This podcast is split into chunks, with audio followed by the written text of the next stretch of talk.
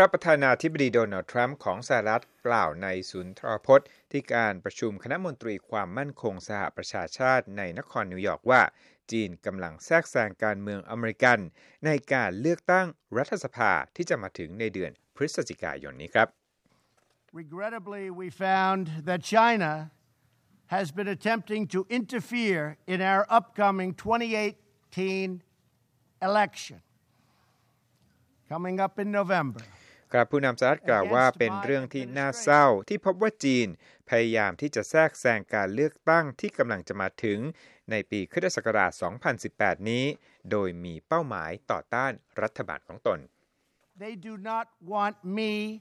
or us to win because I am the first president ever to challenge China on trade. And we are winning on trade. ประธานาธิบดีทรัมป์กล่าวต่อว่าจีนนั้นไม่ต้องการให้ฝ่ายตนชนะการเลือกตั้ง เพราะตนเป็นประธานาธิบดีสหรัฐคนแรก ที่ท้าทายการค้าของจีน และสหรัฐจะประสบความสำเร็จในเรื่องนี้ ไม่นานหลังจากถ้อยแถลงของโดนัลด์ทรัมป์รัฐมนตรีกระทรวงต่างประเทศของจีน หวังยี่ปฏิเสธคำกล่าวหาของผู้นำสหรัฐนะครับ รัฐมนตรีหวางกล่าวว่า รัฐบาลปักกิ่งนั้นทำตามหลักการไม่แทรกแซงประเทศอื่น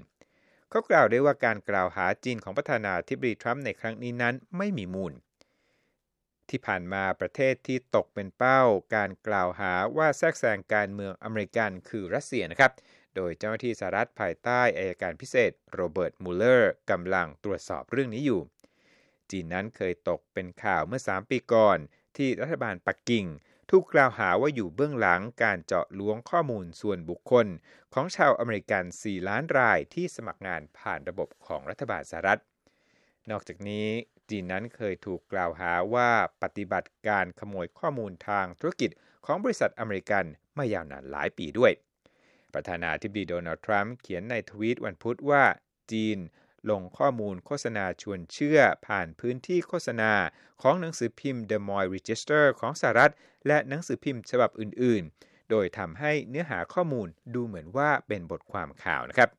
ผู้นำสหรัฐกล่าวว่าจีนทำเช่นนั้น เพราะสหรัฐกำลังเป็นฝ่ายชนะสงครามการค้า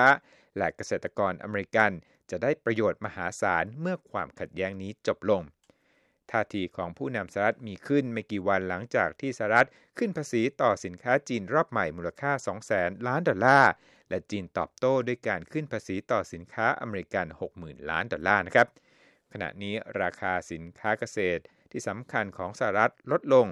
ตั้งแต่เกิดความขัดแย้งทางการค้าระหว่างสหรัฐและจีน เพราะผู้ซื้อสินค้าอเมริกันในจีน มองหาผู้ขายรายใหม่ในประเทศอื่นแทนนะครับ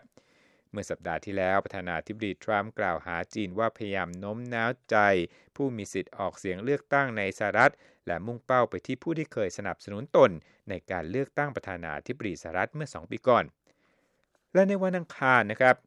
ที่การประชุมด้านความมั่นคง และความปลอดภัยทางอินเทอร์เน็ตนายแดนโคชผู้อำนวยการหน่วยงานข่าวกรองแห่งชาติสหรัฐกล่าวว่า จีนนั้นมีศักยภาพที่เพิ่มมากขึ้น ด้านการปฏิบัติการบนโลกไซเบอร์ และพัฒนาการดังกล่าว เป็นภัยคุกคามที่อันตรายมากยิ่งขึ้นต่อสหรัฐ เขากล่าวว่าจีนนั้นอาจจะเป็นภัยคุกคามที่อันตรายกว่ารัสเซียด้วย ซึ่งปฏิบัติการของจีนทำอย่างเป็นระบบแยบยนต์และวางแผนมาอย่างดี จนทำให้จีนสามารถกลุยทาง เป็นมหาอำนาจ อันดับหนึ่งของโลกได้ในอนาคตครับ